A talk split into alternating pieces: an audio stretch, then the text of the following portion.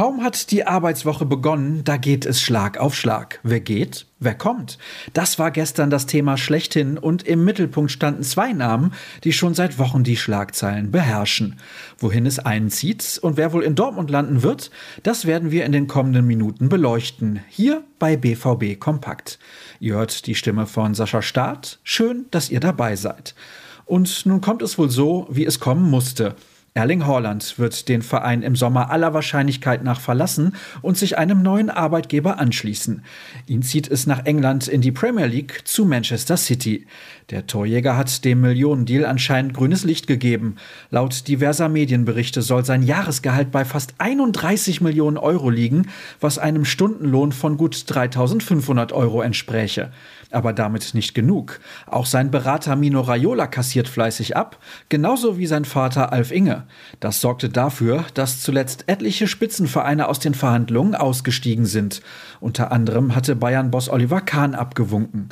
Zwar ist der Abgang des Norwegers aus sportlicher Sicht ein Verlust, finanziell lohnt es sich aber. Eine offizielle Bestätigung lässt allerdings noch auf sich warten.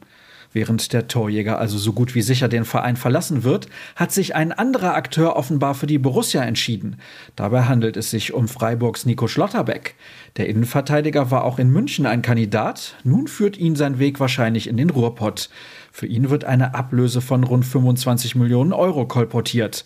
Beide Clubs befinden sich aktuell in Gesprächen. Schlotterbeck, der mit der U21-Nationalmannschaft im Vorjahr den EM-Titel gewann, folgt dann wohl auf Manuel Akanji.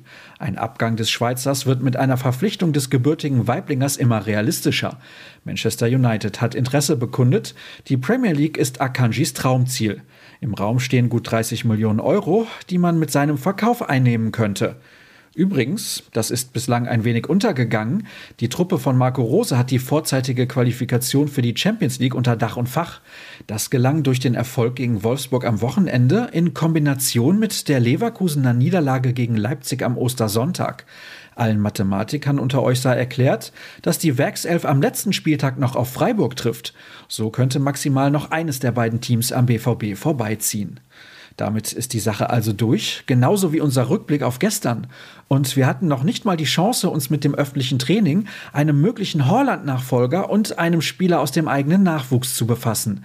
Die Gelegenheit packen wir dann in unserem Vodcast beim Schopfe, den ich am frühen Nachmittag mit Dirk Rampe aufnehmen werde. Der sollte nach einer Woche Urlaub bestens gelaunt sein. Hoffe ich zumindest.